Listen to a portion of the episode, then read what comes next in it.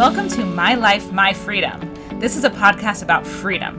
Stories about people just like you who knew they had a bigger calling in life. They knew they had something to bring to the world. But there were things holding them back. They weren't where they wanted to be, but they didn't know how to get there.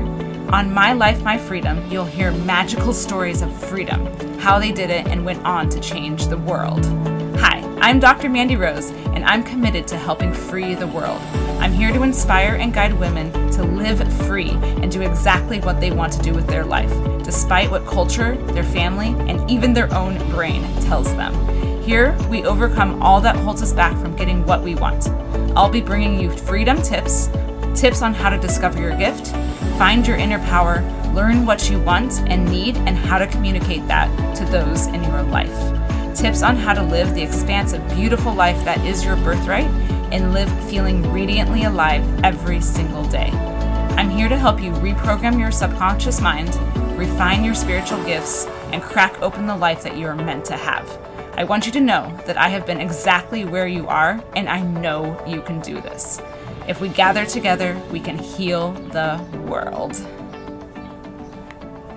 Hello, today I wanted to share with you my birth story. I know you're like, ah, not another birth story. Everyone just loves to share awful birth stories, right? Traumatic birth stories. But I wanted to share mine because it's a beautiful story. I the day I gave birth to my son was the most incredible, empowering day of my life. One of those days when I was just like, had was just in so much awe and reverence for my body and for nature, the way our bodies are designed and the way how beautiful the divine is coming through me and through my son to just make this magical experience happen. And I, I want to share this because so often, like I know when I was pregnant, everyone wanted to share with me their awful birth story. I took a lot for me to overcome a lot of this to in order to really get to the place where I was ready to to have a blank slate going into my birth right? I had so many preconceived ideas of what this should look like what it's you know supposed to be like. And um starting with my own birth with my from my mother it was a very traumatic experience. I i was breech upside down in the womb. I was um had a my mom had a c-section i almost died. They think they told her that i was dead for a certain amount of time and she was i was in the nicu for a long time. She was in the hospital a long time with infections. I was just really really traumatic.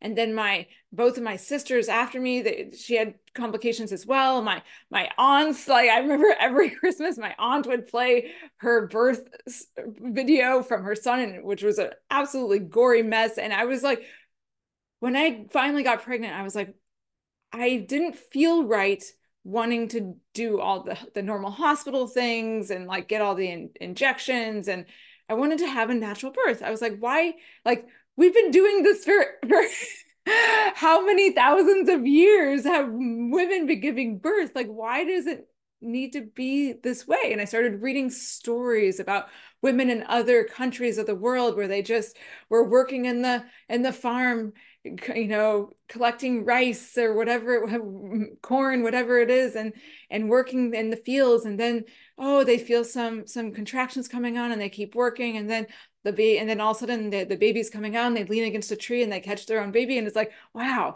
like yes there's so many complications that can happen and it's good that we have medical attention but i was just like wow birth doesn't have to be traumatic.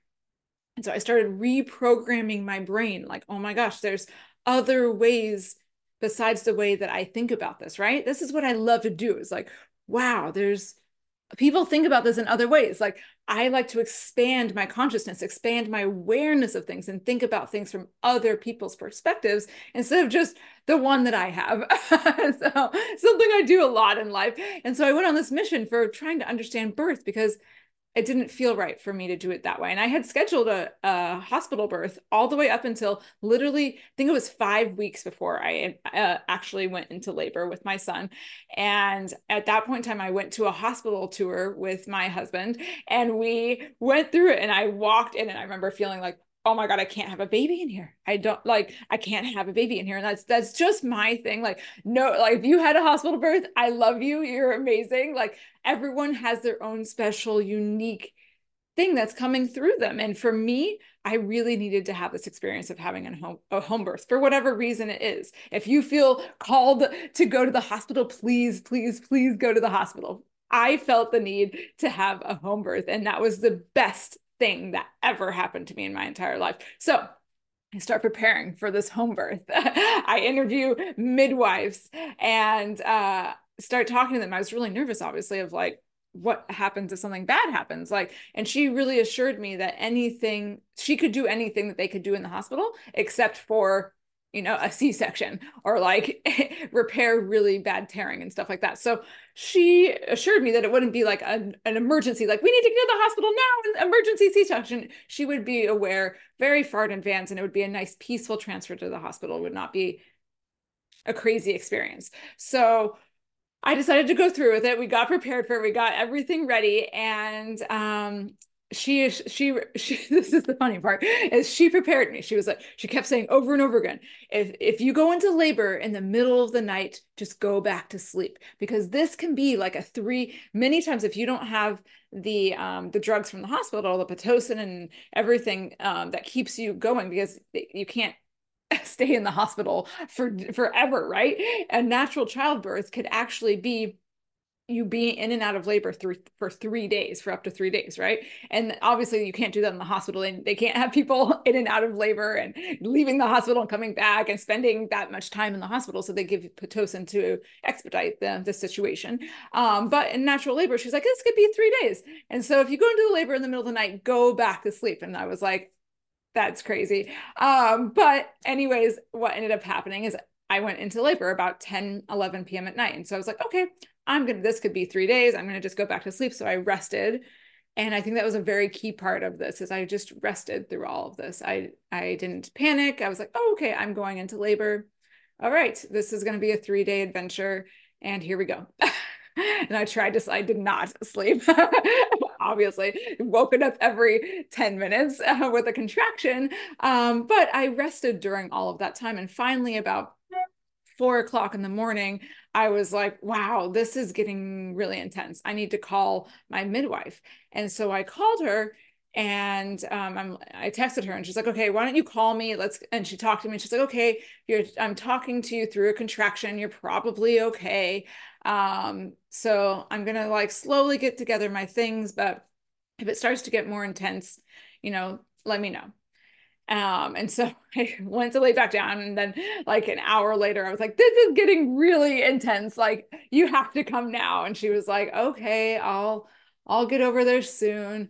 And so my my um, doula came and my sister came as well. And um, it started to get really intense. And I was like, oh my God, like this is I can't do this for three days. Oh my God. this is getting really intense. I started to get really escalated. Um, but it wasn't really painful. It was more just like a really intense experience, like a complete lack of control of my body. Like I had no control over when the next contraction was coming. I had no control over what my body was doing. It was just a lot of pressure, like really, really intense like a like running a marathon and i was like wow this is this is incredible like i've never experienced this. But again i can't do this for three days. And finally the midwife got there about six o'clock in the morning and she measured me and she's like oh wow you're already nine centimeters dilated. We need to get you in the birthing pool and get you fed. And I'm like, oh my God, like I can't think about eating right now. I'm glad to hear that I'm nine centimeters dilated. And I don't have three more days left. Um, but this is uh yeah, this is getting intense. So we got the pool ready and I got in the pool about 6 30 and she's force feeding me food so that I could push. And I and she I remember her saying, push, Mandi, push. You're in the pushing phase. And I remember thinking, like, am I pushing? What is pushing? Like, I don't I don't have any control over my body. I don't know what I should push. I don't know what I should do, but my body is doing something.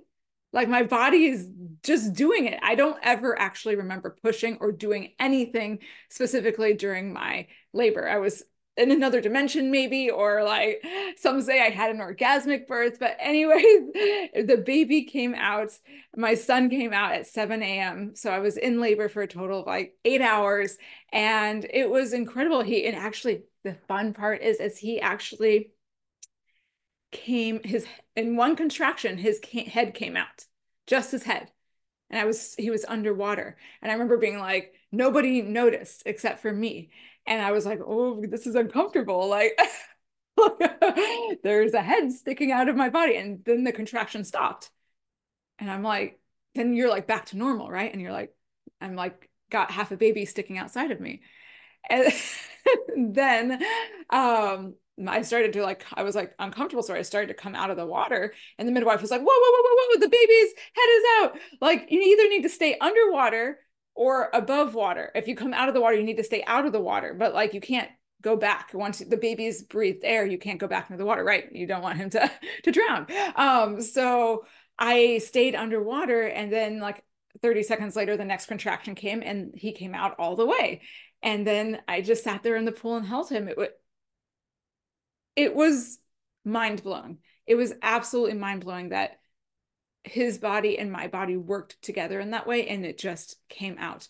And then she checked him everything was good. We nursed she weighed him she stuck around for a couple hours everything was good and then she left and we went to sleep the three of us in bed. And nothing bad ever happened. It, i know of course bad things can happen and it's important to have medical attention and all the things but like sometimes bad things don't happen. And I think that's the lesson that I learned from this is like thinking something bad is going to happen sometimes creates something bad to happen.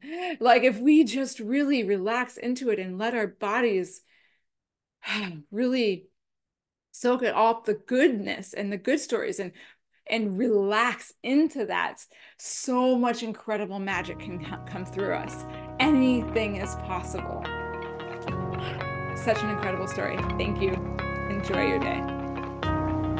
It's been so magical chatting with you today. If you liked this, or even if you didn't, please leave a review. I absolutely love all feedback. And if you feel called to learn more and get loving support from others just like you, I have a free community.